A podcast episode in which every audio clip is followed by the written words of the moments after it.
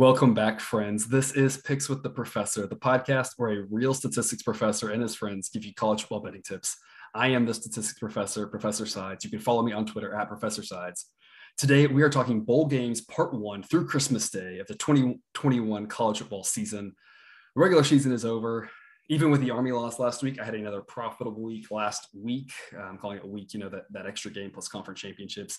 That makes three of the last four and four of the last six for me. It's a strong close of the season. It gives me a lot of optimism for next year. My cousin Jared, that Navy win keeps you positive for the entire season. Uh, that, that's quite an accomplishment. So I, am going to give you the floors. I don't know if you they'll give you the floor. I don't know if you want to take a bow or mic drop or, or what you want, but but cousin Jared, bravo. The floor is the floor is yours, sir. Well, thank you very much. I appreciate the kudos. So a couple of weeks ago, I said that if I made one penny on this deal, that I was going to be happy, and I'm up a full unit. 1.2 units to be exact, but who's counting? Uh, I, you know, I couldn't have gone better. I think it was great. I'm like two Memphis unders from having a really good season. I mean, they yeah. really screwed me on those. So anyway, yeah, I, I'm very, very proud. Uh, you know, if you stuck with us all season, I hope that that one unit makes you feel as good as it makes me feel uh, because it feels pretty great. So yes, thank you very much. I, I will gladly carry the crown for this podcast uh, for the next eight months or so until we start yeah. again. Yeah, absolutely. And yeah, longtime listeners know that uh, you know you hate Memphis and their their late game shenanigans. Yeah, yeah, that's for sure. Uh, Just remember, south, cousin Jared, it's only like eighty percent of a unit after taxes. Uh, there you go. there so exactly, go. I'm at I'm at I'm at one unit exactly. Perfect. there you go. There you go. Rounding us out today, Jack. Uh, it's been a minute. How's it going? Oh, you know, um, did a did a nice little jaunt around the uh, West Coast, so that was really nice. Um, so fun story: the Oklahoma State Baylor Conference Championship game. I was in the air for most of it. I caught a flight from Seattle back to Indianapolis. Uh, best flight choice I ever made. Um, congratulations to Baylor for winning the Big 12. I'm very happy if it wasn't going to be Oklahoma State, I'm very happy it was Baylor. But hey, Baylor, win by 30 next time. Win by 40. Do something that doesn't involve me watching one of my teams have complete ineptitude from inside the two.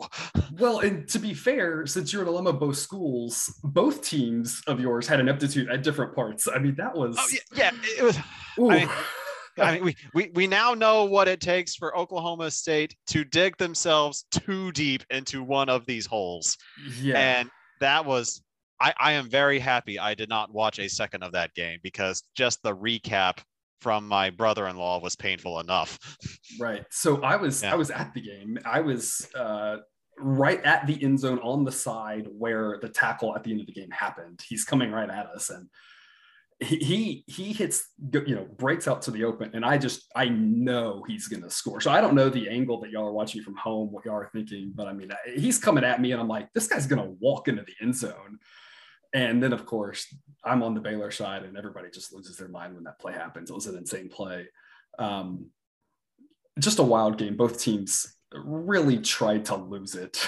Yes they did. kind of the way i felt I, about and, it and, and you know, in the moment you're thinking Oklahoma State just threw away their playoff chances, but then Bama housed Georgia, basically ensuring that the top four were going to stay the top four just permuted. And therefore right. the, the stakes of the Big 12 game at the turned end of Saturday turned out to be nothing. Yeah. Like both yeah. both went both are going to a New Year's Six bowl. Everyone's happy. I I get to sit back and enjoy a, a sugar and a fiesta bowl as opposed to getting thumped by Bama. So there's that. right, right. And of course, we talked about the playoff rankings a few times. And I believe a month and a half ago, maybe I made some comment about some of these rankings not meaning anything. And I was talking about all these things. And of course, none of it happens. And uh, we all just, we all thought, uh, cousin Jared, you and I both were on Georgia. We both really liked Georgia. Oh, yeah. Oh, yeah. Um, that was a, a, surprise. You know, kudos to Bama for coming out and doing what they did. They looked really impressive. Looked not like the team we had seen for most of the previous month and a half. There, there was absolutely no way you could have paid attention to college football all year and expected that to be the outcome of the game. That was one of the most surprising results uh, of any game this season uh, to me. I mean, when you saw what some of these other SEC defenses did against Alabama, I mean, the week before when Auburn basically shut him out of the end yeah. zone for 59 minutes, I mean, it, there, there's just no. Well, Auburn no should way. have run that two point conversion that they ran in the oh, whatever. Th- if they run that yeah. in regulation, we're going to be here all night if we talk about what Auburn should have done. right, yeah. right. And and the and the thing is, is we talked about on podcast, right? We said that number either wasn't going to get to seven, or if it was, it was going to be a hot for hot for a hot second. That's exactly what happened because there were people out there who were just saying blindly, "I'm I, if, you, if you give me seven in Bama, I'm taking it." And and I said, in general, that's a smart scenario, but we've seen when it goes bad for Bama, it goes really bad. I'm like, I think this is that game. I think that's kind of foolish advice. Turns out that was not the way it played out, right? And so, um, yeah, lots of lots of chaos in the conference championships. It was a lot of fun. Uh, yeah, well, yeah, and circling circling back to Baylor real quick, as an unbiased third party, okay, okay, game, yep. I, I have to I have to say that play to keep the Oklahoma State running back out of the end zone was one of the best individual defensive plays I've ever oh, seen yeah. in my life.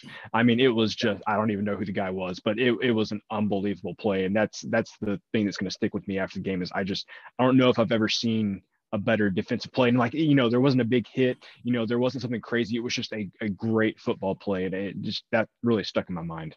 It I haven't the, been able to bring myself to watch it. Oh, it, to this was, day, I still haven't seen it. It was the greatest individual play in Baylor football history. And it probably okay. would be the greatest individual, individual, individual play because every other play requires multiple people. It requires a great block. It requires a pass and a catch, right? It requires multiple things happening. This was uh, 10 guys on both sides of the uh, on both sides of the ball were doing other things. And then it was just You were there for that RG3 throw that beat OU. But someone had to I was there for that, but someone had to catch that ball. Anyone could have caught it. yeah, but the point was that he threw it. but I think I think in the moment, I don't know how many people would have if it was me, I probably would have dropped it in the moment of all the oh my gosh, right? But uh, that's why uh, the player who caught that turned out to be a, a decent NFL wide receiver, I guess, uh, in, in, Terrance Williams. Anyway, let's move on. We're going to be here all night just talking about the, the, craziness of this this last couple of weeks here. In case you're new here, you will hear me reference the model throughout the show. So a reminder to everyone that my full power ratings are available in the Google Sheet that is provided in the show's description. The difference between the two teams' ratings, once you account for home field advantage, makes up what the model thinks the spread should be between them. That's also in the sheet. That gives us a good idea where there's value week to week. In the long run, this is a winning strategy. However, while it does account for recent play, it struggles to account for recent injuries and now opt outs and motivations. So, what I'll attempt to do in the course of this episode is explain where I think the model will shine. Also, note that good and bad variance will occur. So, as much as I like to say the model will be profitable every week, that is clearly an impossible reality for any gambler. The aforementioned sheet contains all of this week's college football picks. We'll also post on Twitter any plays that are added. Links are in the description. If you enjoy the show, please like and subscribe, rate, and leave a review. We truly appreciate any and all of those things. And before I move on to the picks, a general PSA. Yeah, I do. I do recommend toning down all of the bowl bets. Uh, I'm keeping the one, two, three unit scaling to illustrate my confidence level, but cutting all those down is recommended. All of cousin Jared's plays are half units. Uh, that's because while bowl games are a lot of fun, there's coaches moving around, there's players opting out, it's hard to know motivation. Uh, sometimes it's easy to spot those motivation issues, but then sometimes it flips, right? Sometimes a team hears for weeks how they apparently don't want to be there, and then all of a sudden they do. You just never really know with these bowl games. And I'll highlight two cases just with my alma mater, Baylor. Uh, two years ago, they played Georgia in the Sugar Bowl. Uh, supposedly, Georgia didn't want to be there. They were only three point favorites, three and a half point favorites, despite that Baylor team having no offense. Everyone said, oh, Baylor's got they had their whole offensive line opted out. They didn't want to be there, right? And then Baylor just got stomped. Um, and then on the flip side of that, 2015, uh, Baylor was ranked number two for a month in the middle of the season. They had multiple quarterback injuries. They were down to their third string quarterback. Things fell apart. Um, they go play 10th ranked UNC. They run the Wildcat All game, set a bowl record with 645 rushing yards and won handily. That was a good day it was a it was a wild game, and, and everyone just thought Baylor was going to get crushed. They, they had, you know down to their third quarterback, and they lost three of the last four, and they came out and, and cruised. So I say all that because it's it's just hard to be confident this time of year. I recommend keeping bet sizes smaller. The variance is just kind of through the roof. So it's one of those you might go 20 and 5 or 5 and 20 and who really knows. So unless you have that inside information, I just I recommend keeping everything a little bit smaller cuz you just never really know this time of year. Well, well there's only going to be like one person who thinks this funny, but if I recall correctly, the first half under did hit in that Baylor Georgia bowl game. Yeah. if I'm recalling correctly. I think it did. Yes, that yeah, was, of course, the year that Baylor yeah, first. Of course, you'd were, remember that. Yeah, I, I, think Baylor first half under hit like every single game that season. Their offense was so bad they, they purposely just came out and were like, "We're going to try to control the ball as much as possible." Right. So yeah, no, not uh, that Georgia game. Uh, if the first half under didn't hit, I think the game under would have hit. I think Baylor didn't score, but like 14 the whole game. I think. Um, so if, if, if the first half under didn't hit, the game under would have hit, I guess. But anyway, uh, no segments this week, just bowl games in order. As has been the case, all lines are accurate as of the recording of this episode on December 12th, courtesy of Bet Online, with one exception, which I'll cover when we get there. Uh, no disrespect to the FCS playoffs or the Celebration Bowl. I don't have FCS numbers. None of us watch that. So we're going to skip the FCS stuff. And kicking us off Friday, December 17th, 11 a.m., the Bahamas Bowl. Uh, Toledo versus Middle Tennessee State. Toledo is a 10 point favorite. Cousin Jared, what do you have for us? This line feels right. I would also say, for the sake of the players in this game, I'm, I'm speaking directly to you, players here, keep the clock running on this thing, okay? And enjoy your time in the Bahamas. You, the game, you know, whatever. Enjoy your time at the Bahamas. Stay out at the beach. Check out all the amenities at the resort that I'm sure you're staying at. You know, the game, yeah, okay, that's great. But, you know, enjoy your time in the Bahamas. 11 a.m. kick, guys. Please try to be done before happy hour. 11 a.m. 11 a.m. Central. The I don't even know what times in the Bahamas are in. Are they I'm pretty Are sure they in something time. beyond Eastern. Okay, if they're Eastern, I, that's a.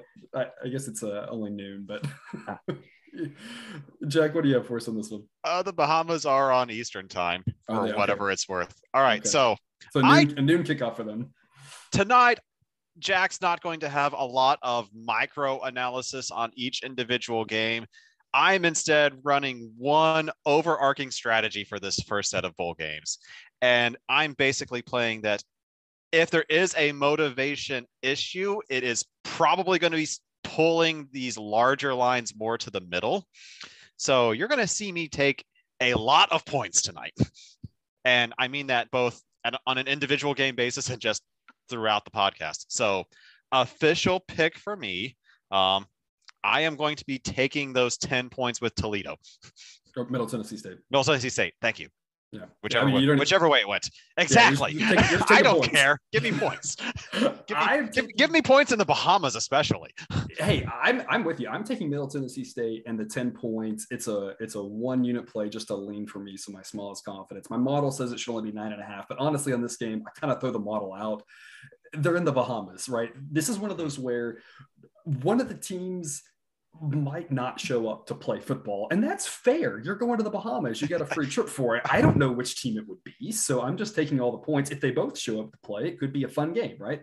The, the, the second knows? the second best just happy to be their bowl game. Yes yes. Definitely a fun one uh, to, to to travel to if you're um, you know if you're playing it's better it's better to go there than some of these other locations we'll talk about later on the other Friday game, uh, 5 p.m. Central kickoff. So you got two games kicking off relatively early. Uh, it's kind of interesting. The Cure Bowl in Orlando, that is Coastal Carolina versus Northern Illinois, and Coastal Carolina is a 10 point uh, favorite. Cousin Jared, I believe you have a uh, an official pick for us on this one. Yes, first pick of the bowl game season. I am taking the 10 points with Northern Illinois here. Um, so, a couple of things. Number one, Northern Illinois, their affinity for playing in one score games, I mean, it seems to know no end. So, you know, I feel pretty good about getting 10, 10 points there. The other thing is, I think Northern Illinois is going to be really motivated motivated in this game, winning the conference championship, coming back, getting into a bowl game after having an absolutely terrible season last year. Uh, Coastal Carolina, on the other hand, had high expectations this year, and now they're they're looking down and they're playing in the Cure Bowl the against Northern Illinois. Yeah, probably not too excited about that. It, I think Grayson McCall is playing in this game, quarterback for Coastal Carolina. He played in their last regular season game as well. If Coastal plays up to their potential, they they probably cover this game. But you know, I don't know if they're going to be motivated. And McCall's been injured all season. If he's you know slow getting up once or twice, there's no reason for Coastal Carolina to keep him out there. So um, official pick for me here. I'm taking the 10 points from Northern Illinois. And not to sidetrack us here, we don't have to discuss it. But how is Chadwell, uh, the coach at Coastal Carolina, still the coach at Coastal Carolina? Uh, I, I can't believe that somebody hasn't poached him away yet. With all the moves and the coaching carousel, it, he's one that hundred percent should have been. Yeah. Maybe he has a really nice beach house in Myrtle, and you don't so. want to give that up. To Maybe be so. fair, if you yeah, I mean Myrtle Beach is a nice place, right? So it's not yeah. it's hard hard to beat the location there. Mm-hmm. So, so I of course concur with Jared for the arguments that I talked about earlier. So official play for me. I will also be taking the points with Northern Illinois. Um, but for for a lot of the things Jared just described, like th- this has backdoor written all over it. Like even if Coastal is up big, what is their incentive to keep their foot on the gas? Right. Well, like, r- r- run the ball, run out the clock, go to Disney World. It's right there. It's true. It's true. I'm going the other direction. This is our one head to head here of this podcast. I'm going two units. So standard play here Coastal minus 10. The model says 14. So I think, uh, Cousin Jared, what you said is act- absolutely accurate. If Coastal shows up, they're going to cover this line. Um, I have no idea if they will show up. We talked about motivation issues. This is why we said tamp everything down because you just never know exactly what's going to happen. Uh, bowl games are notorious for a team is favored by a bunch of points and loses. Uh, it's also notorious for random 40 to 7 type games. If Coastal shows up, this could easily be 31 to 3 at the half and then there's no backdoor opportunity because Coastal's running away. So that's what I'm counting on. That Coastal is a just much better team than Northern Illinois. So uh, I'm on the other side of y'all on this one. Need to add a Disney World covariate to the model. I need, yeah. well, I mean, you could add just a general one, right? A location, right? The the, the next one, Boca Raton, Orlando, Bahamas, Hawaii, right? Some of those are they in a place that makes them just maybe not care, right? Yeah. Um, Saturday morning at 10 a.m. Central kickoff, the Boca Raton Bowl features This should be a really good one. Appalachian State versus Western Kentucky. Appalachian State is a three-point favorite. Uh, cousin Jared. I man, I was this close, guys, to taking the three points with Western Kentucky here. Um, I mean, they are, but the thing is, is, I think it was more a play with my heart than with my mind. Like, I do, do I think that you know Western Kentucky could win this game? Absolutely, I think they could. Is getting three points seem smart? Absolutely, but I think I just enjoy the brand of football they play. They're fun to watch. Like every game that they uh, play in seems to be really entertaining. And so I think it's more like my heart wants to back them just because I want it to be a good game. I, I, don't know if I can come up with any good, you know, good insight or, or, reason why I should back them. So, you know, watch Twitter. Maybe it's something I, I add later, um, but no great insight. I just, I, I like watching Western Kentucky play. They're, they're a fun team yeah, th- this is going to be like my official like start for the bowl season. Like yeah. I'm working Friday, but Saturday I wake up, I'll turn on the TV. We'll just have this on all day. Yep. And, and this is this is a good one to start with on a it's Saturday. a good one to kick us off. Yeah, yeah, yeah. I feel like there's some years where the first Saturday game is a seven and five team and a six and six team, and you know it's this one. This one should be a good one though. Uh, this is one of my four best bets for the day. I'm taking Western Kentucky plus three. Uh, the model puts it right around here, so it's not a model edge. It's simply I have I went against Appalachian State in the conference championship game that worked out really well as they were favored and lost outright. Uh, Western Kentucky played much better than I think people realize in that conference championship game against UTSA. That was a really fun game on Friday night. I had UTSA uh, and it played out basically just like I thought it would, in that I wanted there was some value because UTSA was plus money at home.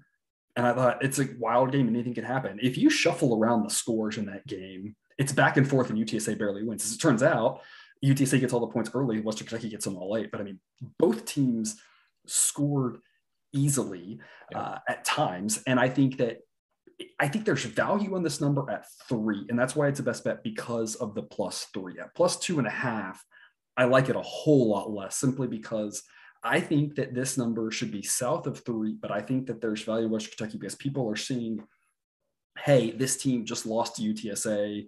They were favored against UTSA. I think I think it's just a skewed perception of that game um, because Appalachian State hung in there against Louisiana, uh, but Western Kentucky just I think people just stopped watching, right? They got down big. Right. They stopped watching it. I think people were writing them off. But I think this this spread should be two and a half. So I think there may, be good value at plus three.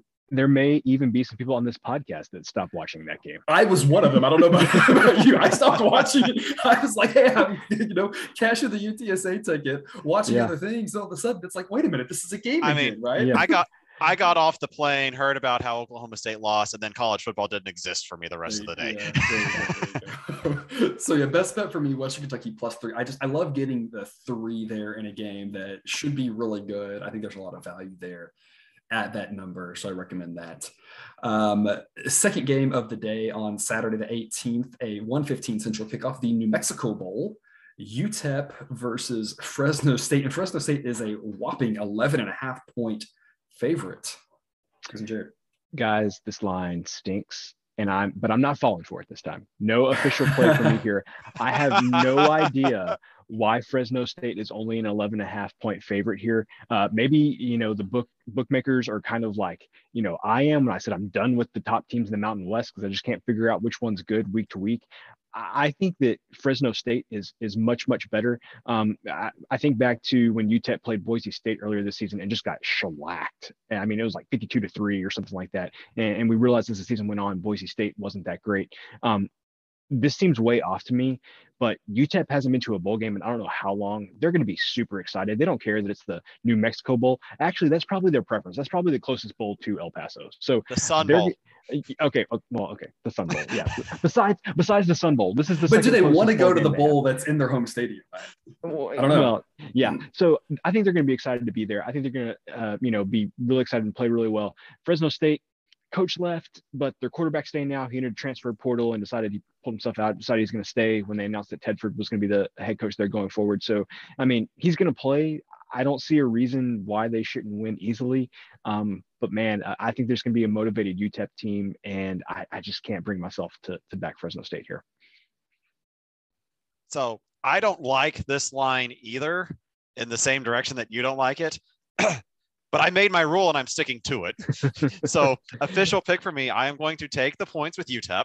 Um, if I'm going to try and make an argument on this, like UTEP plays both New Mexico schools almost every year. Yeah. So at least Albuquerque's familiar territory for them, and they're not having to deal with all the rabid Lobo fans over there. And then yeah, maybe maybe there's a huge motivation issue from Fresno State. Um, I love the New Mexico Bowl though. I, have you guys seen the trophy for the New Mexico Bowl? Can't say I have. Can't say I have either. It is a hand painted Zia clay pot. Nice. And I think the MVPs of the game actually get like leather Like a- shields. Oh, Leather shields. right. Yeah. Now so we're like, talking. yeah, yeah, like like there's I mean there's an individual motivation. Like you want to do well in this game because you get you get to well, take home some you can take home some weaponry.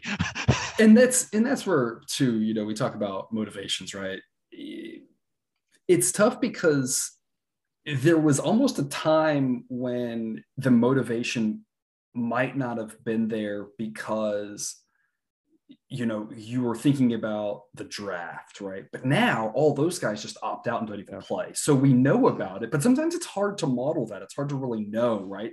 If one lineman is out even if he's the best lineman i'm i'm moving the number maybe half a point maybe a point if he's really good and the backup's really bad but it's not that much, but there's a cumulative effect, right? If like three or four are out, right? But sometimes that's hard to figure out.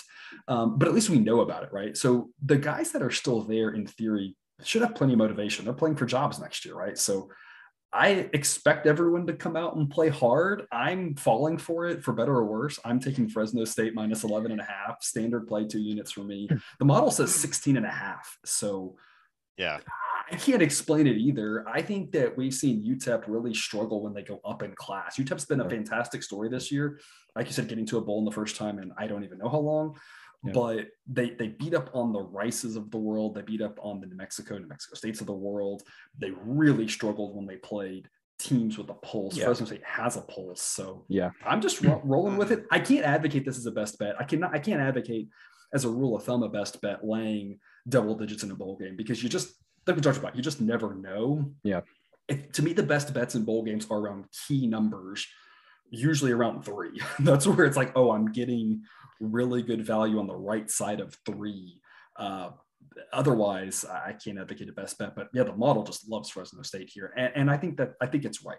Um, if they show yes. up, they should they should hang so, so the professor and I are going head to head, and this is probably going to be one of the games where the correct decision was Jared's.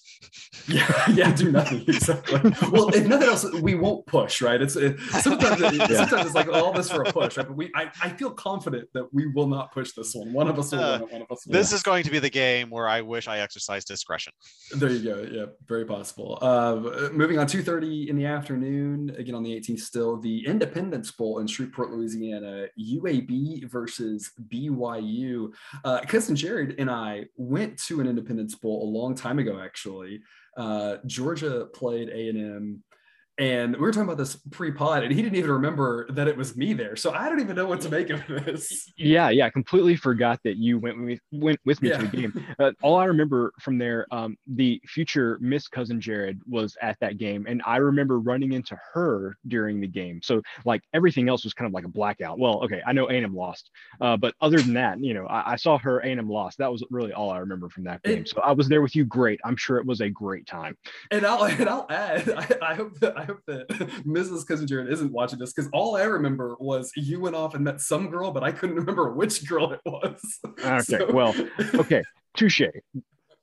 yeah, touche. Speaking speaking of though, uh, I want to talk real quick. You know, Jack and I talked about Baylor Oklahoma State. Uh, next next uh, you know part two of the podcast, we'll have a lot of games to talk about. I don't know how much time we'll want to dive into Texas A&M season. Uh, so, cousin Jared, I do want to give you the floor and talk about that. If there was any disappointments uh, with the season, at least at least you, we will talk about them next week in a bowl, as opposed to Texas, who we won't be talking about. So there is that for you at, at a minimum, yeah. right? Yeah, yeah. Um, so I, I feel like I may not be the best person to talk to you about this um, because I think going into the season, or I think the consensus for most of the people around A&M was 10 wins. That's kind of what they had had the expectation in their mind for me, I mean, it was definitely a step below that. I was thinking maybe more like nine wins or something like that. And the reason I say that is because they lost their starting quarterback and they lost all but one uh, player on their offensive line. So going into the season, I, I, thought that our offense was going to have some some problems, or at least it was going to take a while uh, for them to kind of get built up and, and really get going. Uh, and then the starting quarterback getting hurt the second game of the season, uh, break, breaking his ankle. So after that, Calzada came in. And so for me, we're kind of still on track for the season that I expected. We lost the Arkansas game.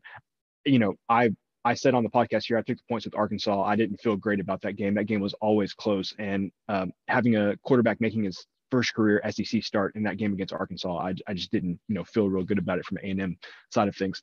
So losing that game, you know, I didn't think it was that big a deal. Everything was kind of still ahead of us. You know, hopefully quarterback playing better week to week. But what really broke it for me was when we lost to Mississippi State at home, and our defense, you know, allowed the Mississippi State quarterback to throw for like 420 yards or, or mm-hmm. something like that. So that was really the one that kind of you know broke my heart for the season because honestly, I think maybe the next week we beat Alabama and I was happy that we beat Alabama. It's terrible to say, but I was happy that we beat Alabama for about 10 seconds. And then I was just even more mad that we lost to Mississippi State the, the yeah. week before yeah. um, because that really drove me crazy. What, so what could have been exactly. Yeah. Which is, yeah, which is what made that game that much more confusing at the time was like, didn't this team just lose at home to Mississippi State? Like, I don't understand. Yeah. So after our starting quarterback got hurt, honestly, I think we ended up about the the same place that I thought we would after our original starter got hurt, because you know even going into the season with a brand new starting quarterback and a brand new starting offensive line, you could have easily seen losses to, you know, Alabama and, you know, a loss to, you know, I thought LSU was going to be better this season. A loss to LSU. I thought that we were going to have a hard time with Ole Miss. You know, everybody kind of knew they were going to put up a lot of points this season. So, you know, I may not be the best person to ask. This season went I guess about how I would have expected, but with like so many more highs and lows mm-hmm. than I would have anticipated the season having.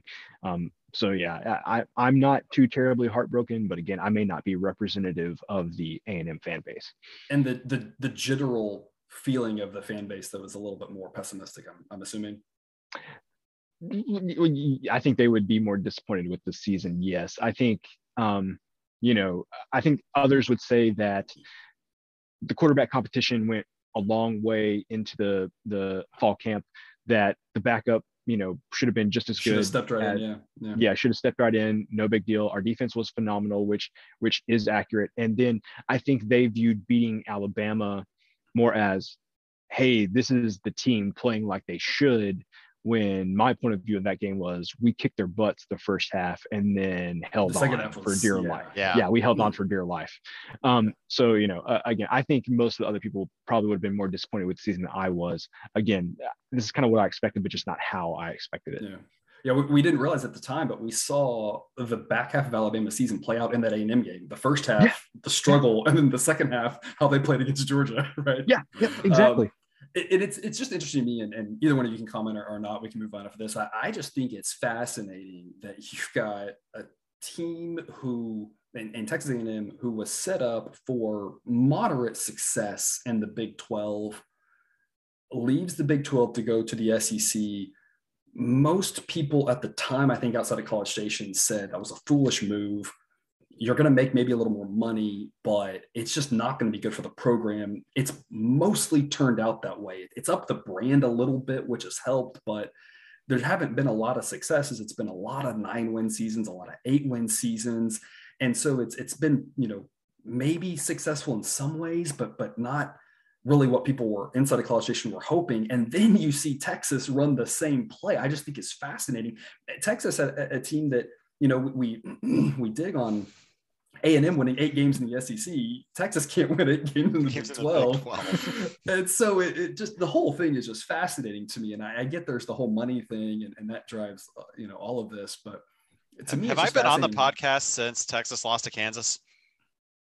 I don't I don't remember. Uh, Hey guys, did you hear that Yeah. Texas lost to Kansas? Yeah, again, yeah. It, it just the whole thing just is it blows my mind, and it's just it's it's fascinating if you could go back. Is that and it, uh, you, we don't have to dive into this, but right, is that the decision that Texas A&M would make again? Would it would the prestige and the money is it is it worth it, or would they say they think? Because I think take some of those Texas A&M teams, you put them in the Big Twelve. I think they I think they're the playoff in a couple of those years. I think they're national title contenders, but instead they're in the SEC getting beat up by teams that are pretty good. You know, Yeah, they would they would do it a hundred times out of a hundred. still Yeah, 100 times. Yeah. it was I good. agree. I just I think there's I think they have a chance at a national title in the Big 12 a couple of those seasons and I think they traded it away for getting away from Texas and the money and all those other things and then and then and like I said I think it's fascinating because Texas isn't even doing as well as A&M's been doing Yeah, and now well, they're and- signing up for the same deal. Well, yeah, and not to not to prolong this conversation even further, but I feel like what you're describing is Oklahoma, and Oklahoma still decided to do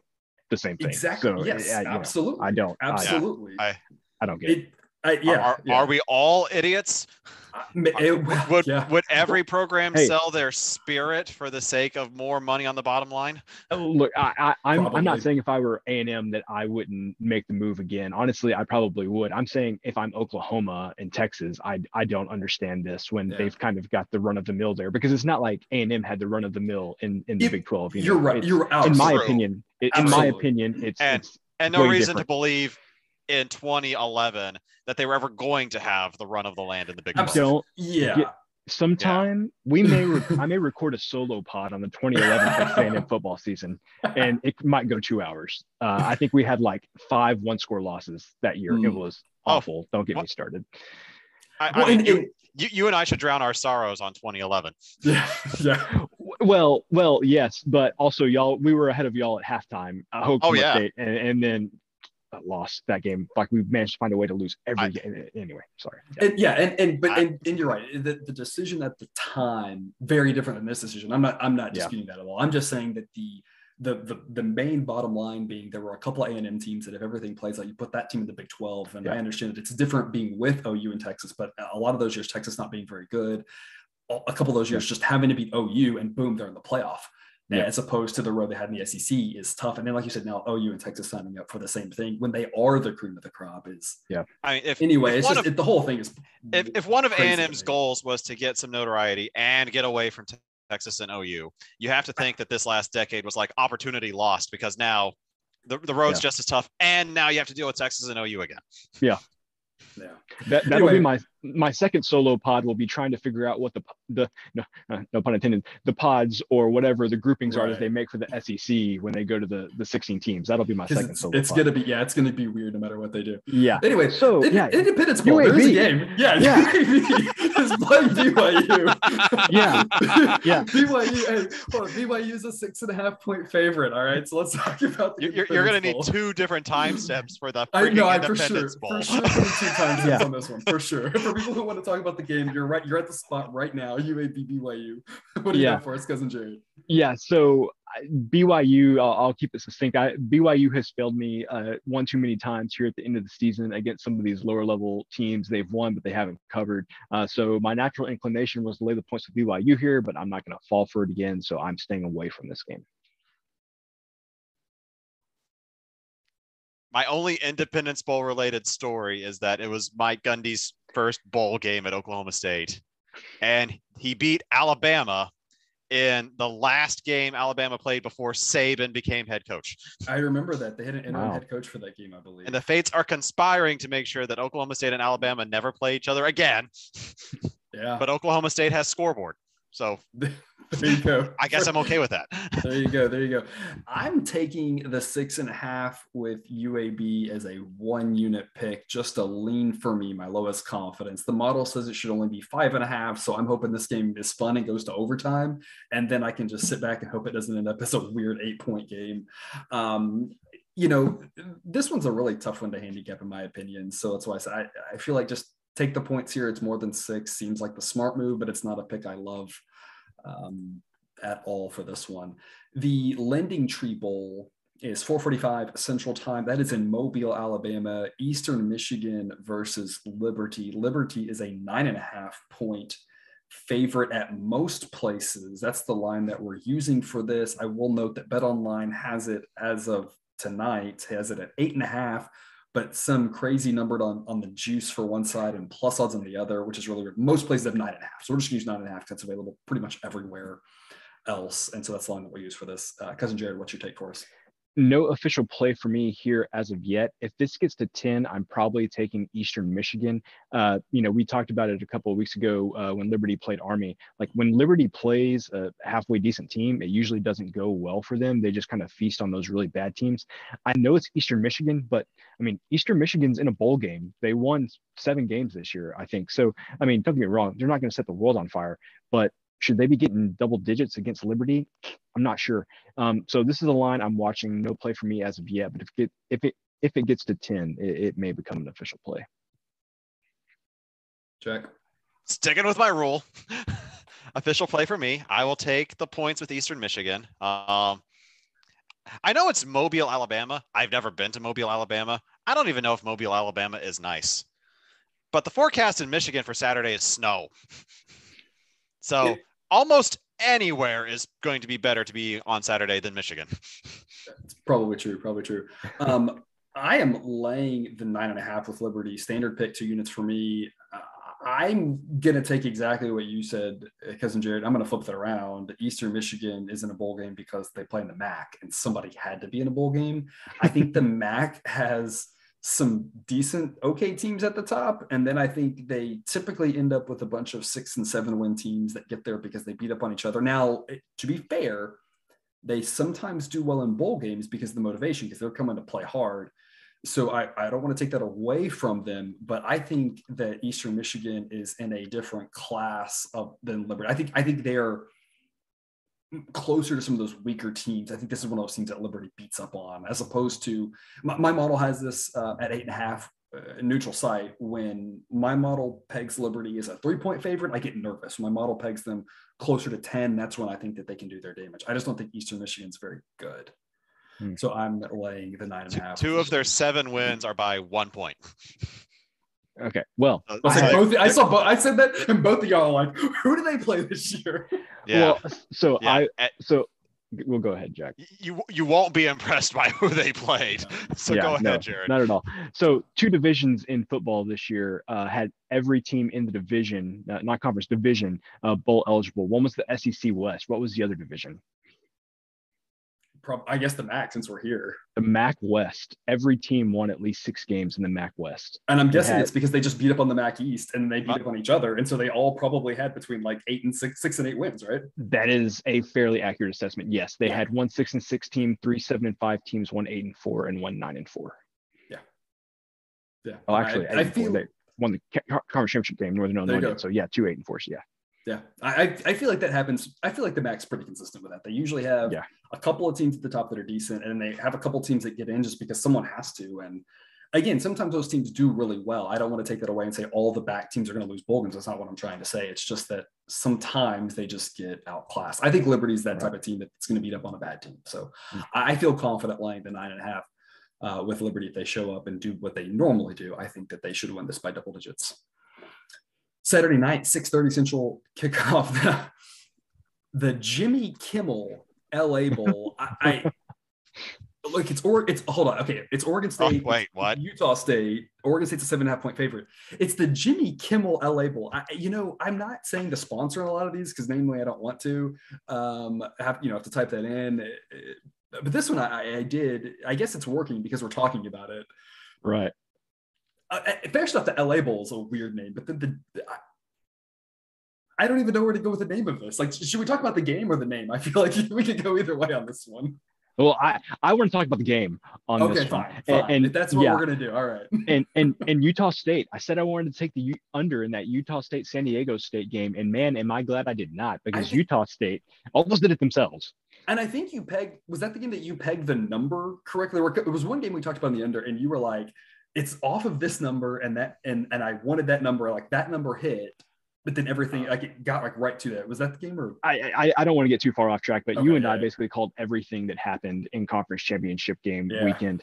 Um, one of them was uh, the I think Houston and Cincinnati ended up like right at 52. I something that was like what it was. I think 53. 50. Yeah, and, and I think it was like you were like it was 55 and a half, and I wanted that, and then it's gone, and then it lands Yeah. like right at 55 or something. Yeah, yeah. So so yeah, we we caught a lot of things right there. Anyway, so I have no idea what to make of Utah State. Uh, Oregon State is much better at, at running the ball than they are passing the ball. And I think back to, like I said, against the San Diego State, I think about what Wyoming did um, to Utah State there at the back half of the season, where they just ran all over them. And I think that Oregon State could run all over Utah State. But after seeing Utah State. But we thought that offense- last or two weeks ago. Yeah. yeah, when, when we saw Utah State's offense against San Diego State, man, uh, they look really good. So Yeah. um, I'm staying away on this game. I think it's going to be really entertaining. I think it's going to be high scoring, uh, but not enough for me to play total there. Um, so yeah, enjoy the game. I think this is going to be a good uh, late game on that Saturday.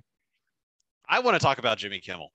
All right, go for it. so, so, so, so what station is this game being broadcast on? Is it an ESPN game? Is it a I mean, Fox game? It isn't isn't every game an ESPN game basically, except for like four.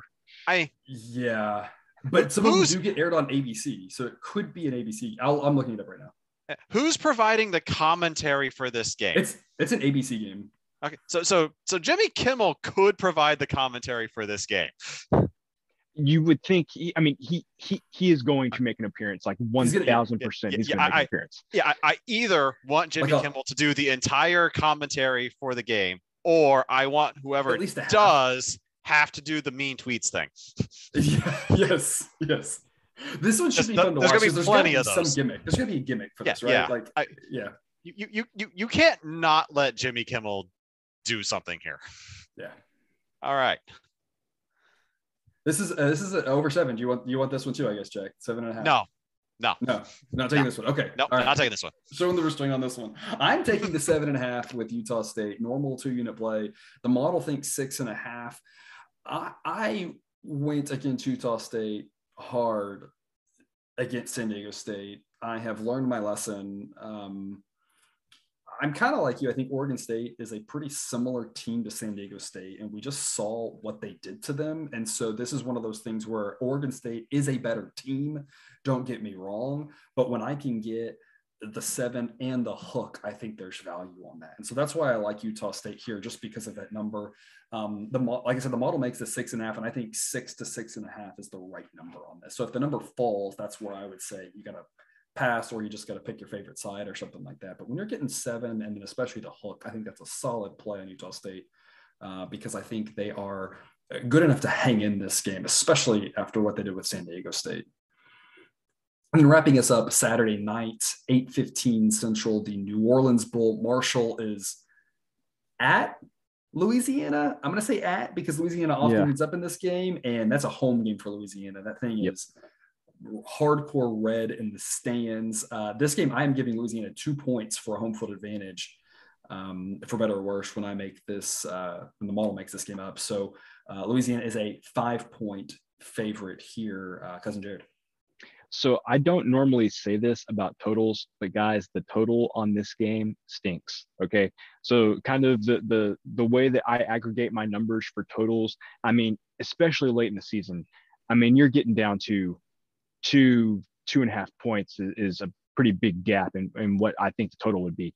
Man, here the the stuff that I look at, it should be around like 50 or 51, which is really strange. So I'm going to fall for it. We've talked about it a couple of times here on the podcast that 55 is the most key number for a total in college football.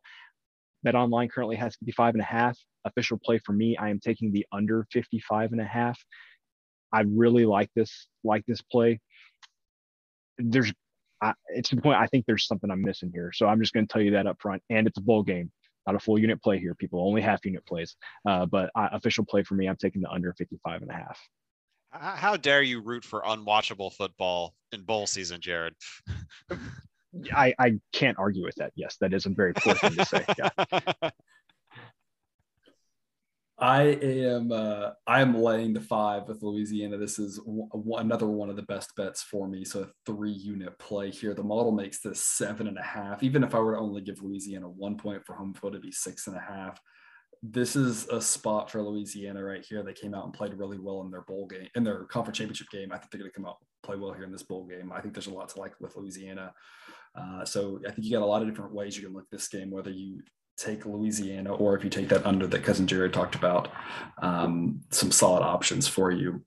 Moving on to Monday, December the 20th, 1.30 in the afternoon, the Myrtle Beach Bowl that's Tulsa versus Old Dominion. This is two six win teams. Tulsa's a nine and a half point favorite. But my question for y'all is how many people are going to watch this game on a work day at 1.30 with two six win teams, two alma maters that don't have a ton of alumni out there. You'll be off, Jack, because of your job, but a lot of people will be working. I mean, this is a game that I feel like would be better off at night. But I guess we have Monday Night Football and ESPN it airs all the games, so they don't want to go against themselves.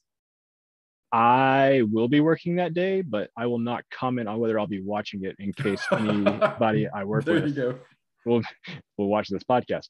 Um, there you go. So I, I, was trying to come up with something to say about this game, and then you said there's two six win teams, and I'm just like, no, it's probably just better left unsaid. I don't have yeah. anything to add on this game. Yeah. Jack. So, so let's get this out of the way. Official play for me. I'm going to take all of the points that Old Dominion is getting out in Myrtle Beach. It's it is two six win teams, but Tulsa's only a handful of points here and there away from having another two very impressive wins on their resume back when Oklahoma State was floundering, and of course Cincinnati. It's so I, I get why the line is what it is, and that makes me nervous, but darn my rules and my inability to deviate from them. Hey, I don't think it's a bad play. I've got a one unit play, so just a lean for me on Old Dominion plus nine and a half. The model makes us eight and a half, so I'm getting a little bit of value. I don't know what to make of this game either, but that just seems like a lot of points in a game on a beach where people might not care. Um, I'd love, I'd like 10. If it's at 10, I, I feel better about that, but I'm kind of like you, Jared. It's, it's, two six win teams. There's not a lot to say. It's a lot of points for a bowl game when you know what's going to happen. So I'm taking the nine and a half just for the smallest confidence pick I can give you on this podcast. I don't know how nice Myrtle Beach is in December. That might it's get cold. Pretty or cool. It might get cool. If you're from Tulsa, it's prettier than anything you have back home. And if you're from Old Dominion, it's probably still warmer than anything you have back home. Yeah.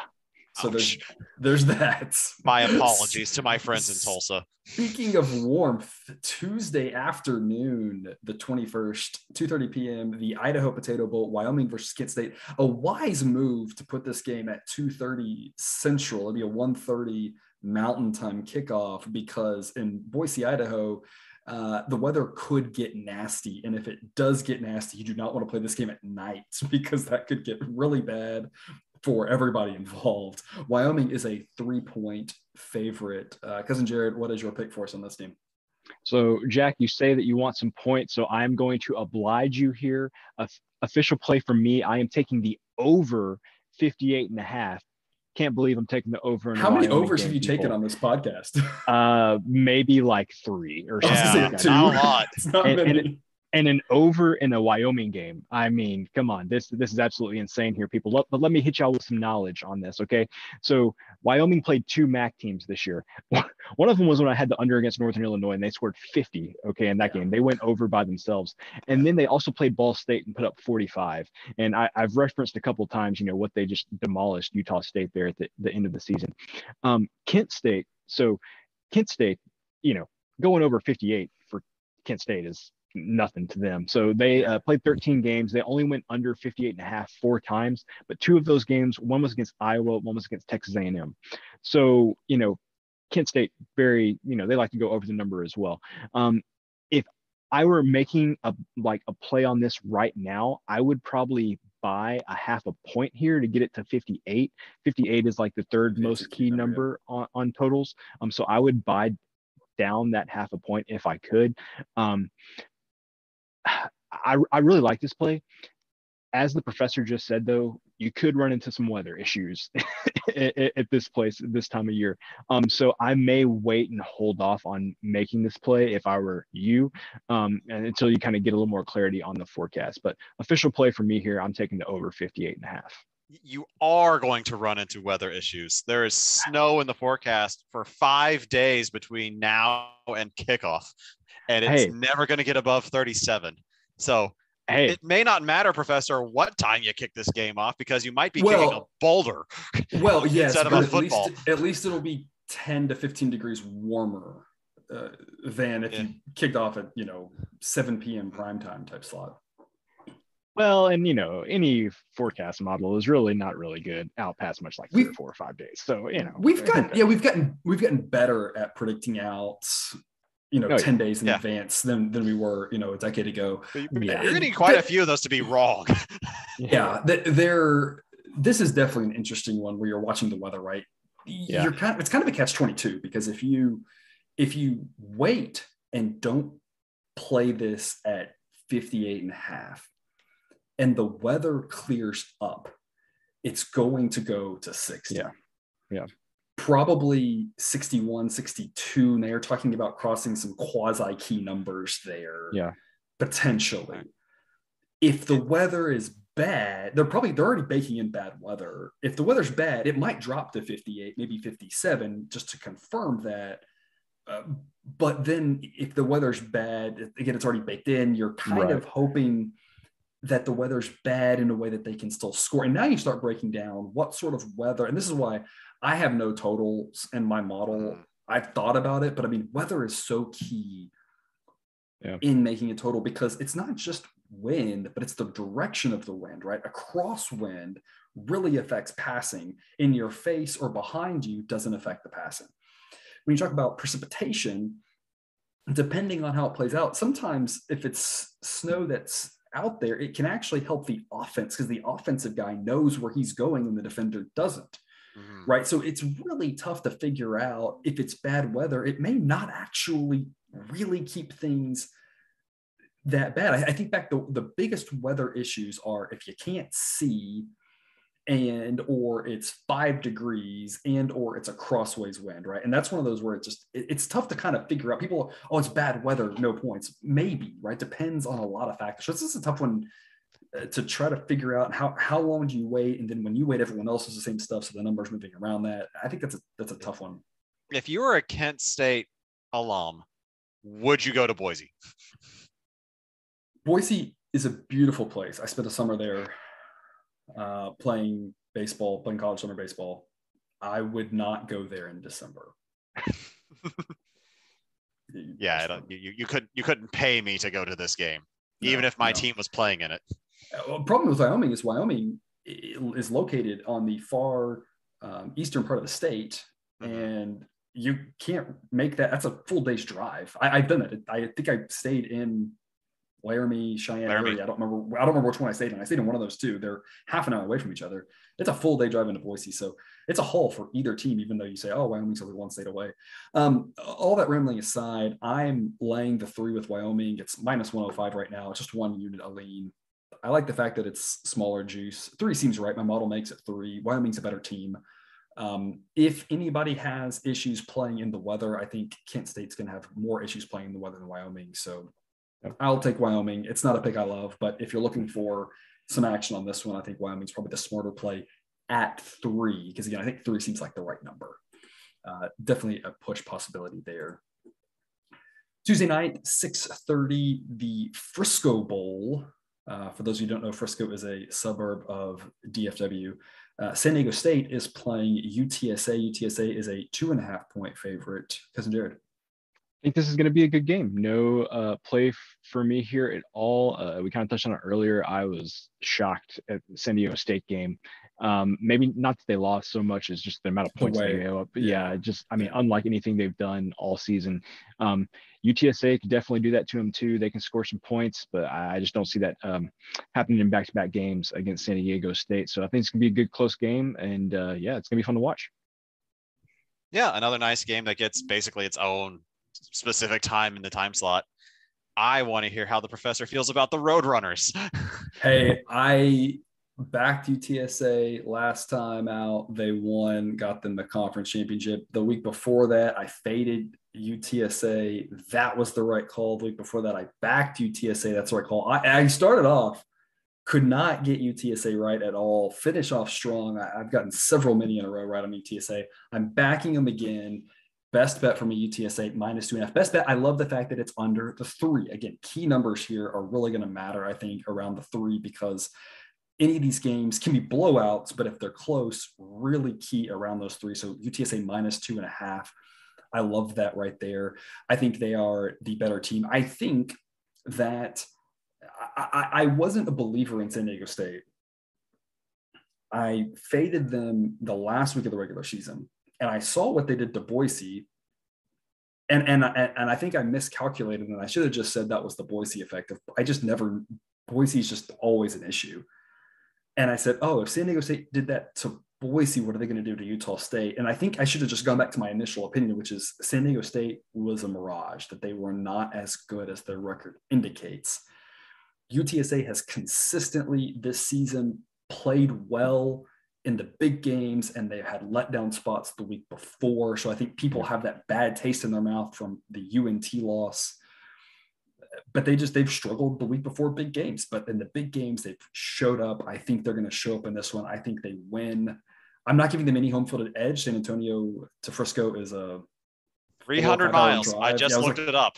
Let's say it's like a it's a five hour drive, I guess. Yeah, it's a, it's a drive. So you're not. Well, it's it's it's seven hours going through that part of I-35. Well, yeah, well, it depends on the oh, yeah. Right, right, exactly. The the stretch from San Antonio to Austin uh, on 35 is brutal. So I'm not giving them any home field advantage. Uh, they might have some more fans there. That would be nice for them since they've um, you know not been to a bowl in I guess ever, or did they make one as a six-win team at some point? I think they've made one at one. Point. They probably made yeah. One, yeah. This isn't their first bowl. This is their first bigger bowl because they're playing, yeah. uh, you know, a reputable team. So yeah, um, lots of excitement there. So I think UTSA at the right side. So best bet for me, UTSA minus. Uh, two and a half. Continuing the DFW Bowl theme, there's bowls at DFW three days in a row on Wednesday, the 22nd at 7 p.m. The Armed Forces Bowl, that's in Fort Worth. Uh, that's where TCU plays. Uh, Missouri versus Army. Army coming off a disappointing loss to Navy in a game they were favored by a touchdown or more, and Army's a three point favorite here, cousin Jared. So I I, I can't believe I'm going to say this, and, and, it was fitting that a service academy clinched my uh, you know profitable season for me because I lo- love the academies there. No official play here for me, but if I had to pick a side, if somebody's really looking to play this game, I think I would be taking the four points with Missouri here. The reason I say that is because Missouri was the three, the awful. Three points. No, they were awful against the run early in the season, and they they fired one of their defensive coaches. Can't remember which one, and they slowly and slowly got better against the run as the season went on. So I have a little more faith in Missouri's defense than I think maybe some of the numbers, uh, you know, project. Also, Army coming off the loss to Navy, that's always, you know, potential for a hangover there. And the we, we we talk about it every time we talk about one of these triple option teams. The extra time to prepare for the triple option. They've known this game was coming for a couple of weeks now. So mm. all of those things mixed together, I think I would take the four points with the Missouri. Three, three, three points. Three points. Excuse me. Okay, you said you corrected me the first time. Sorry, I didn't catch that. The three points with Missouri. Um, but I don't know if I just don't trust Missouri or I just love the service academy. It's probably a mixture of both. I can't bring myself to do it, but if I had to make a play, I think I would take the points on Missouri here. You're, you're, you're talking Missouri, who I've hated on almost every time I've been on the podcast, versus Army, a team that's trying to run an antiquated offense during bowl season. This is this is the stoppable force meets the movable object. Yeah. And if it had been anyone but Missouri, I would have been all in favor of taking whoever plays Army, but I, I don't trust that team enough to make a go for it here. Hmm.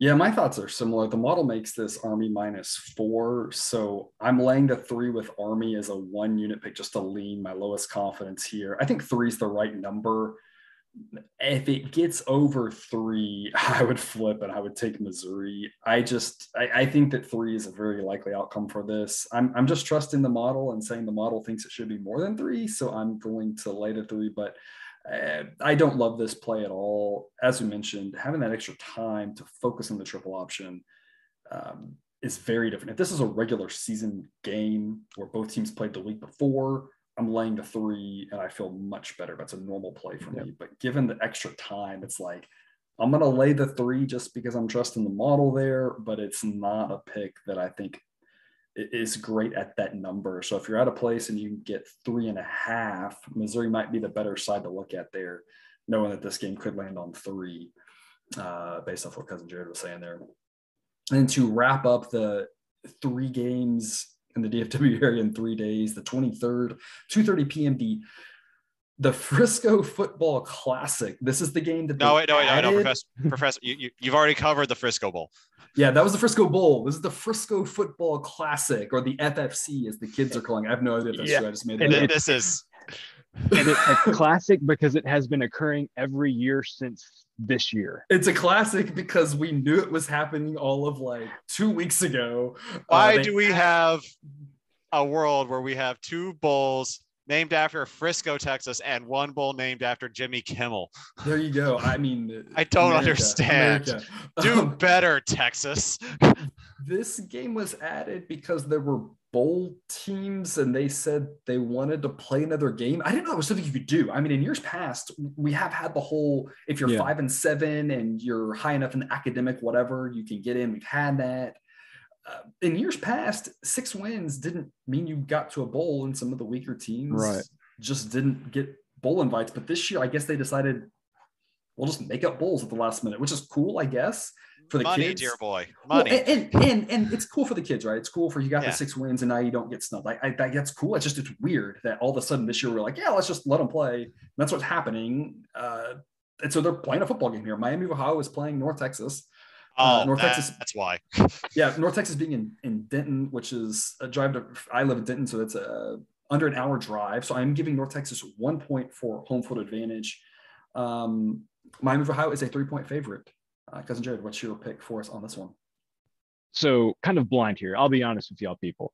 Didn't do any research into Miami of Ohio, but I am blind betting this one just because of what I know about North Texas. Official play for me here. I am taking the three points um, with North Texas, and, and the reason I say that is because not only we just kind of just alluded to this is essentially a home game for North Texas, but they have played almost the entire back half of the season with their uh, back ha- uh, their backs against the wall, needing to make a bowl game. Uh, they won like five of their last six games or something like that to make a bowl. The last win was against UTSA. You got to know they're still riding high off of that one.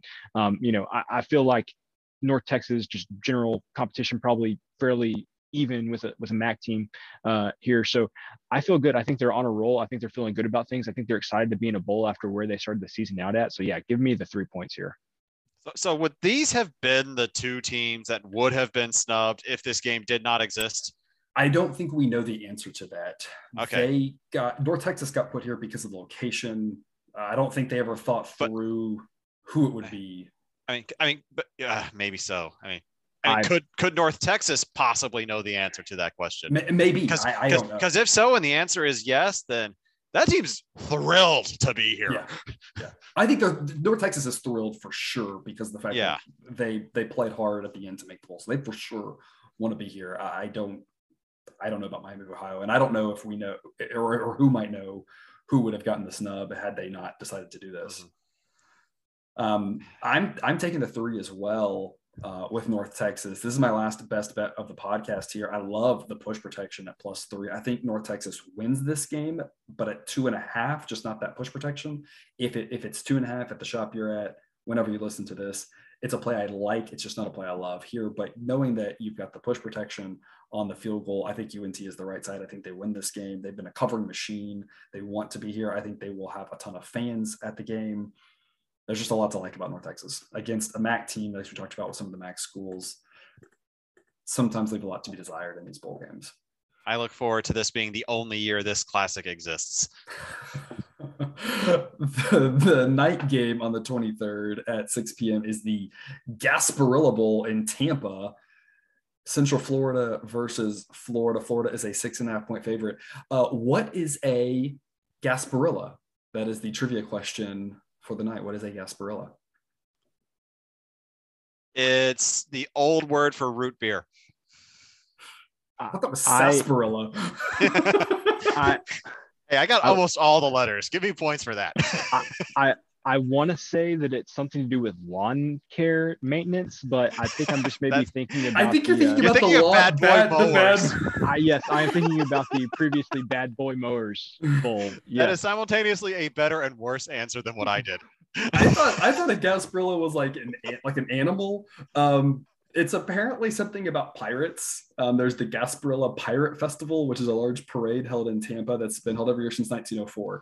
Um, so it's something to do with pirate stuff, and that's why it's in Tampa. They've got the Buccaneers, right? I, I don't know. Yeah, Oh, smart of the Pirates to set up shop on the Gulf side of Florida. Yeah, I I feel like this last three bowls here before the holidays are. Uh, I feel like we're going to go really off the rails on this one. We've already already done it with gas Yeah. because this was the Gasparilla Bad Boy Lawnmower Bowl, wasn't it? At one point, Ah, okay, I think I think okay. they threw all those. It was like the longest name bowl, and maybe even this year. I don't even I don't know. I just wrote down Gasparilla Bowl. Um, so it may be it may be the same this year. Um, again, Florida's a six and a half point favorite. Uh, Cousin Jared, what insight do you have for us on this one? My insight here is do not bet this game. So I think that would be not smart to do that because I don't think anybody has any clue which team. I mean, Florida, the good team going to show up, bad team going to show up, UCF, the okay team going to show up, bad team going to show up. I, I I have no idea. So I would recommend staying away from this game. I mean, should, should Florida be six and a half points favorite on anybody? When was the Central last time Florida- good? No, When was the last time good guy Florida showed up? Central Florida has not covered many times this season and has not been very good. Whatever that's worth. I, I yeah, fine. I guess Yeah. neither team has to travel terribly far to get No. to Tampa. Uh, you may be hard pressed to find a team that's less motivated than Florida. So I mean, like not even going to an exciting destination, probably a place that like all of these people have been, all these players have been to like 15 times in their life. Uh, oof, I don't think anybody's gonna want to be there. yeah, and, and given UCF going to so many big games, I don't think their fans are going to want to travel either. I, it's interesting that both teams being so close, either team could easily have a huge fan advantage, or it could just be like a mostly empty stadium, and I wouldn't be surprised. I either hear there's way. a pirate festival in town. There you go. I am laying the six and a half with Florida. Here's why it's a one unit pick. It's a lean. I don't love it. I agree with cousin Jared. It's not really a game that you want to be heavily invested in.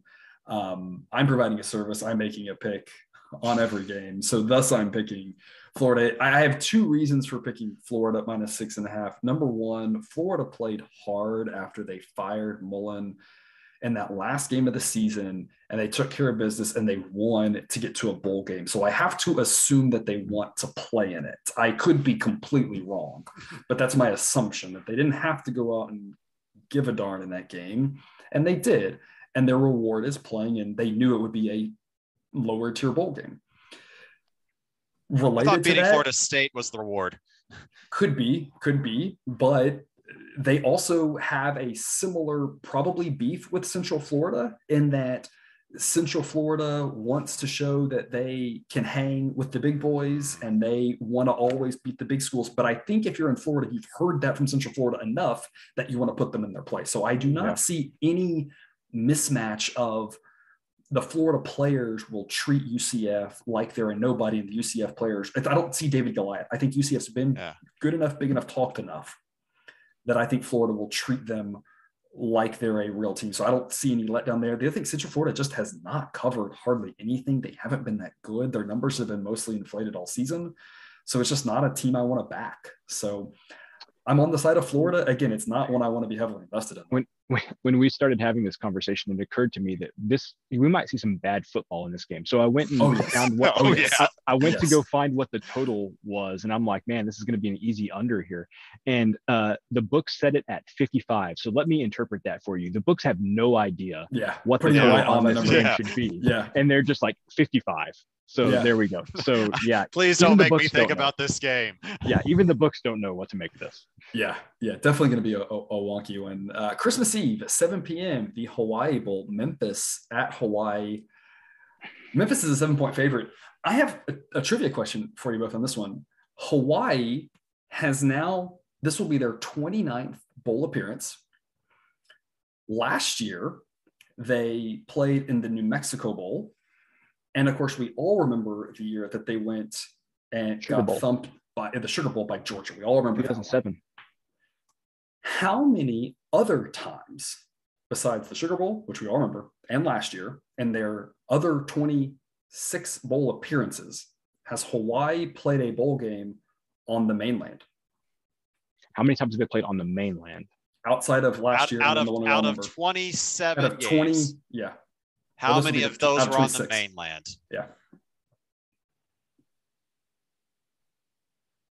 I'll say Three. three.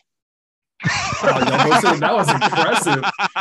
Wow, the answer is one. They played at the Hall Wow. one time. Uh, the Hall, of course, which is in uh, Otherwise, San Diego, about as they- close as you can get. Yes. Otherwise, every other bowl game. So this will be their 29th appearance and 26 of the 29 on Hawaii. Various names. A couple of them have just names for one-off things. Uh, there was one that was on Oahu, uh, or the Oahu Bowl, and there's the Pineapple Bowl, and there's a whole bunch of other the Aloha Bowl. They've named them all sorts of different things, but most of their bowl games come on the island. I, I- looked into that because I was, in hindsight, they played really well last year in the New Mexico Bowl in hindsight, it should have been easy money just to say, hey, Hawaii's excited to play a bowl game not on the island. You Yeah, should back yeah. Them. And they won handily. this year they're back on the island. I have no idea their motivation. Oh, I have no idea about home field. It's Christmas Eve. They tend to do this a lot. So they're more used to this setup than Memphis is. Well, but I, I assume this game's still being played in their parking lot. Like, I I mean, Yeah, yeah, but they never have. They never really have a fan edge anyway. So it, I Yeah. think that's kind of irrelevant. I think the issue with Hawaii is less about the where the game is played and the fans, just more about the the travel, the time difference, the distraction, the how you know do you handle like a business trip or a pleasure trip? I mean, there's a lot of wonkiness going into traveling to Hawaii that's still going to happen here uh, for Memphis. Uh, but again, you never really know what the motivation on, either side. I feel like on a team that then gets a home game, right? As opposed, to, it's it's a little different than the Bahamas Bowl where both teams are traveling somewhere versus the one team staying home. So a, a lot of interesting things to unpack here. Uh, cousin Jared, what is your pick for us here? Yeah, so I'm counting on all those things you just said, and we're getting to the end of the season here. So let's go back and play the greatest hits. Let's run it back one more time. Let's take the under 59 in the Memphis Hawaii game. Uh, on, on a slightly serious note, uh, there's been a lot of discontent around the Hawaii program. There's been some reports about how like all of the players are entering the transfer portal because they can't stand Graham out there, the head coach. I want to say that their starting quarterback for Hawaii uh, entered the transfer portal. This total has been dropping. If I assume it's going to drop a little bit more. Um, but the main reason it's Memphis, it's an under. I automatically like it. Official play from me here under 59. Is it a greatest hit if it doesn't actually become a hit? Well, it's it's one of It's those things where I'm not going bad to be. A hit. Yeah. It's one of those things where I'm just not going to be appreciate appreciated in my time. You know, when people go back and watch those games, they'll say, you know what, he was right on all of those games. I just did they weren't winners. So anyway, but yeah, a greatest hit for me. So let's run it back one more time. all right, all right, Jack. So, so I in, in in our books, I had this as an official pick. I, I think the discussion we just had talked me out of it. Oh, okay. Because I first- thought I thought is. Hawaii was going to be first far ha- yeah, I think Hawaii was going. I thought Hawaii was going to be far happier being home than I think they actually are going to be, and they're still not going to play in front of anybody. Yeah. and and the the just happy to be their edge that they might have as a result of Memphis being there is also going to be diminished by the fact that a lot of the people in Memphis want to be there for Christmas Eve aren't going to be there just because of the restrictions it required to travel to Hawaii in the first place. So, so- so maybe it'll just be more Memphis taking care of business, getting home, and actually getting to spend time with family. So, so, right, so right, for, for I, I wash my hands of this. Everyone, just go have fun. all It's Christmas. Eve. Spend time with your families. Hey, I'm taking Hawaii plus seven, standard pick, two units for me. Um, the model says plus two. The model is not taking into account uh, various opt outs as we talk about. Uh, here's what I will say unless all of the quarterbacks for Hawaii are out, I don't think it matters. I've seen a lot of Hawaii football this year. All of those quarterbacks are, how do I put this nicely? They're all about the Questionable. same. They're all they're all much better than I would be doing it. None of Yeah. them are They're- Colt Brennan None of them are Colt Brennan um, Yeah. Or Timmy None of- Chang. or Timmy, or Timmy Chang. Chang. Right. And, um, and to me, it's like you, you kind of you replaced. They they played multiple guys throughout the year. You kind of didn't really notice it. They all kind of struggled. They all had their moments. So I don't think it really matters. I think the players that will end up playing. Uh, this is one of those things where it's it's in college. This is why people don't often do player based models for college football for the most part, the backups aren't drastically different than the guys who start. There are exceptions to that rule, but in the pros, you know, your starting left tackle might be light years ahead of the backup just because you're talking about the 30 best left or 32 best left tackles in the world, right? Right. But with college, a lot of times with the way these guys recruit, they're relatively similar. So if they have a bunch of guys leave, the guys who then come in will want to be there. They will want to play hard. I don't think you're losing much. Um, there's not a lot of star power at Hawaii anyway. So I just assume that they're losing one three star recruit and they're replacing them with another three star recruit or a two star recruit replacing with a two star recruit. So I'm not making too much of that. I'm getting seven. You know, cousin Jerry's taking the under. So if it's a low scoring game, I'm getting seven. I think there's some value there. Um, it's obviously a scary play when guys start opting out and maybe don't want to play for their coach. But as I already mentioned at the top of the show, all bowl games are scary anyway. So as we mentioned, keep all of your bet sizes reduced down however you want to do it. But I think there's value at Hawaii plus seven if you're looking for something uh, to watch on Christmas Eve.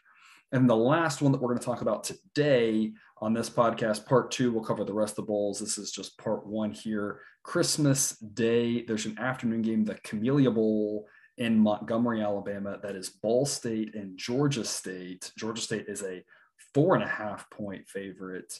Cousin Jared.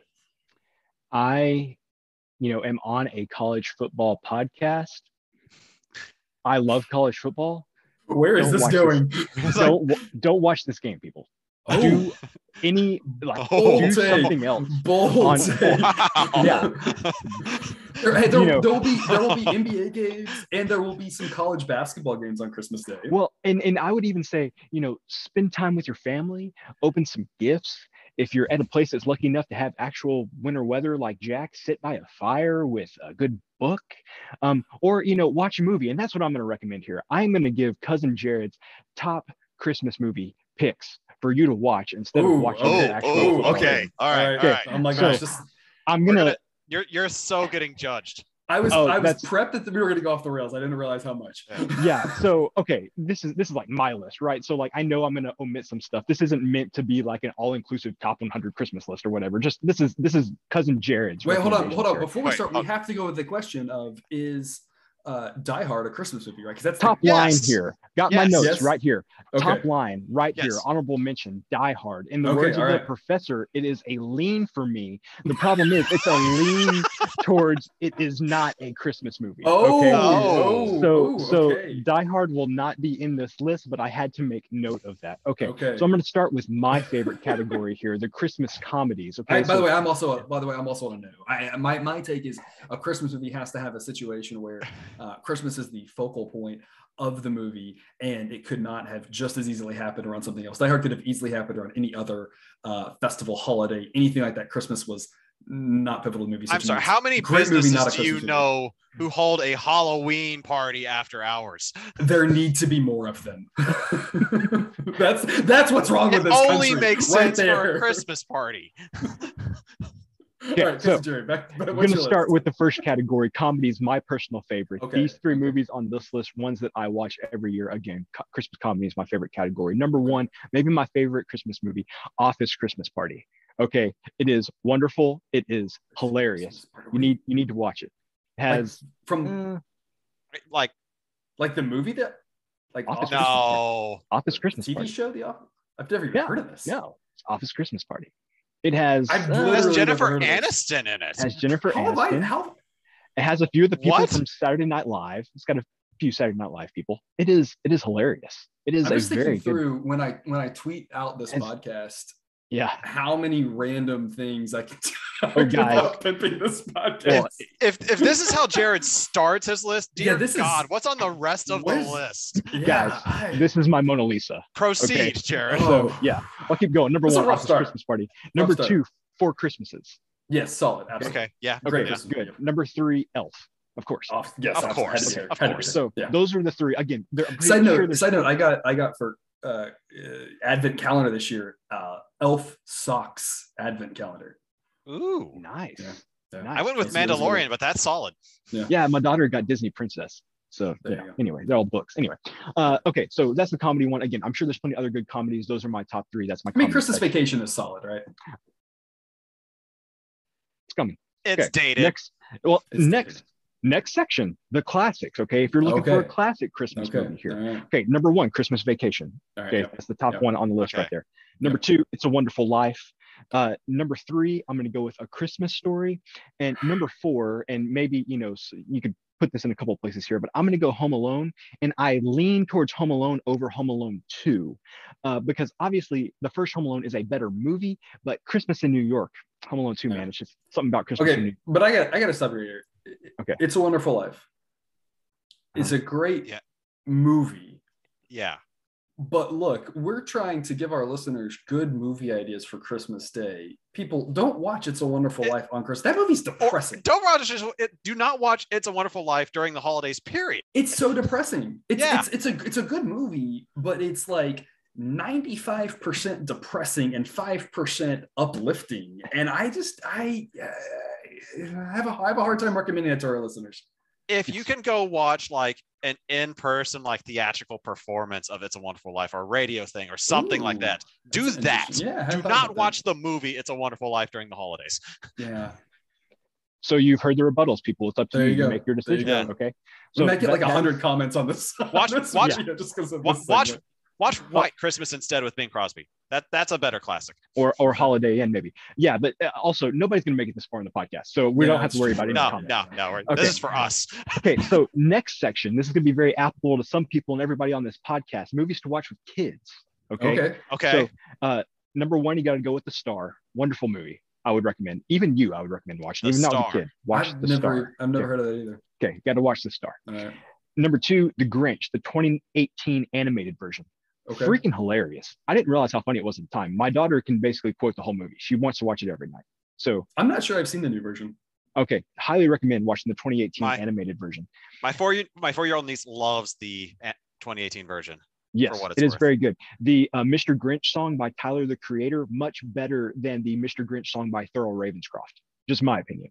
Just throwing it out there. Yeah. Okay. Number three, The Santa Claus with Tim Allen. Going a little bit old school Okay. Yeah. That is Yeah. that is a very good movie, and this is near and dear to my heart. Uh, if y'all say that y'all haven't seen this, it's not going to surprise me. Jingle All the Way with Arnold No, I was gonna. Oh, I was yeah. gonna say Yeah. hadn't, I was gonna. It's turbo Jingle all the way. if It's- yes, yeah, thank if you, mentioned thank you. That's Yeah. pretty good Arnold Schwarzenegger there. So that's that's the last one on, on the kids list. Again, not complete. There's going to be plenty others here. Okay, so here is top of the line. You've been spending too much time listening to college football podcasts. You're, you know, the spouse. You know, you need to show Especially her, say, this one. Hey, yeah, yeah. Say, spouse, I'm, I'm listening to you. For only I'm 16 attention games. You. I'm dedicating time to you. I'm going to give you six Hallmark Christmas movies here. My six Wow. recommendations for Hallmark Wow. Christmas movies. Okay, so the first three ones that I'm sure that everybody's seen: Crown for Christmas, Switch for Christmas, and Christmas Under Wraps. Probably three of the best known Hallmark Christmas movies. Okay, like I have seen Christmas Classics. under wraps. okay, yes, thank you. Uh, Yeah, again, Yeah. all Yeah. very good movies. They're on once a day on Hallmark. Those three are. I'm going to give you three under the radar ones that if you see them on, you should probably watch. Okay, number one, Picture a Perfect Christmas. Couldn't tell you the plot. Just remembered I stayed interested the whole time. Um, the second one, Holiday Date. This is one where the uh, you know the female has relationship trouble and she hires an actor to pretend to be her boyfriend at Christmas. Very very good. If you're looking for an alternative, there's actually a movie called Holiday on Netflix that came out last year. I kind of agree with the professor here. It could be situated around other holidays, and it actually kind of is. It is a viable alternative to this one, but I would say Holiday Date is there. And then the last one, I would say Crashing Through the Snow. Very good movie. I stayed engaged the whole time with that one as well. So if you're really desperate, there's six Hallmark Christmas movies for you to watch. And that's it. I'm dropping the mic on that. That is my Mona Lisa. This is what my life has been leading to. I, I don't know how we come back from that. I do. No, what's the I s- game? I smell a spin-off podcast. Well, I, I've already committed myself to two solo shows. Uh, so the 2011 Texas A&M football season and the pods for you know the new SEC. So I guess a third one. Yeah. you know. I I want to hear a cousin Jared weekly Hallmark review for like the rest of my life. The problem is I'm only plugged in November to December, and after that I have no idea what's going on. Get this So- man a Hallmark Movies Now subscription, people. Well, I have YouTube TV, and they just added you uh, that to YouTube TV. I was paying a separate subscription for Frndly just to have access to Hallmark for all of the the ladies in the household. Um, so anyway, now I've got to cancel that All right. Frndly subscription because I've got it on YouTube TV. So so so, so question from an enthusiast, Jared. Like Okay. the, the 2018 Grinch, how does that Mhm. compare to the Jim Carrey Grinch? okay. So this is this is how i would describe it. It's it's more my sense of humor. Um the 2018 version is more my sense of humor than my wife's sense of humor. My wife would say that the, the jim carrey version is, is much better but i think the most relevant data point for this audience is that we you know my daughter is obsessed with the 2018 version. She wants to watch it every night. Um the uh, Jim Carrey version, we put it on one time and she started crying as soon as Jim Carrey started yelling at Cindy Lou Who in the post office. So uh, that's going to be a hard no in my house uh, for the rest of the holidays for sure. Oh, that's unfortunate. Yeah. Yeah. Yeah. So what's the game? There's a football game on Christmas Day at 1.30 p.m. The Camellia Bowl Yeah. in Montgomery, Alabama. Ball State is playing Georgia State, and Georgia State is a four and a half point favorite. Yeah. So I'm I'm not I'm watching a movie. I, I Okay, I pro- feel like Professor, I have an actual question about this the is game. all leaving. There's no edits. This is not. I'm I- not I haven't- this. This I, I I haven't. Hold on, hold on. Okay, okay. Before we get before we get to the game, I will. s- I want to. I want to. Okay. I want to wrap this up here about the Christmas discussion, and I want to say, had we not gone through, I don't know, ten minutes of Christmas movies, where which was not necessarily bad, but then we ended on. We, we got to Hallmark movies, and I I don't think that I uh, anticipated starting the podcast and landing there. I feel like this would have been the time when we all kind of like talked about what we would do on Christmas and family traditions, and been like, oh well, like I mean, I live in Texas, you know, the weather is usually okay. And so for the most part, I've kind of developed this tradition of grilling fajitas, you know, for whatever families in town. And we, you know, and I like to watch the movies as well. And we kind of rotate through some of our favorites. I wasn't going to name them. I wasn't going to rank them. I wasn't going to rank them by category. You gave us like four categories. I, I told you it was my Mona Lisa. I, I told All right, you. Jack. What is? There's a football game. Yeah, there's a, Again, all right. on, De- on December the 25th, for the third time at 1:30 p.m., in the Camellia Bowl in Montgomery, Alabama, Ball State versus Georgia State.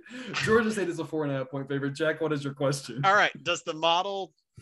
Where's my mic?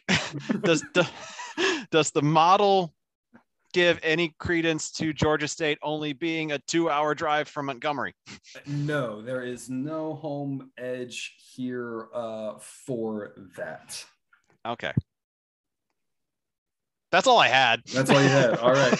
I don't care. it's a Christmas Day bowl game. I have So- other things to do. I am taking the four and a half points with Ball State. One unit, just a lean, lowest confidence. Couple of reasons why. Number one, you're getting the key number of three. You're getting the key number of four as a win, not just a push. At the time of this podcast, it's minus 103, so you're almost at even money, which adds some value. Again, as we talked about in a bowl season, that can be unpredictable. So I think there's a little bit of value there.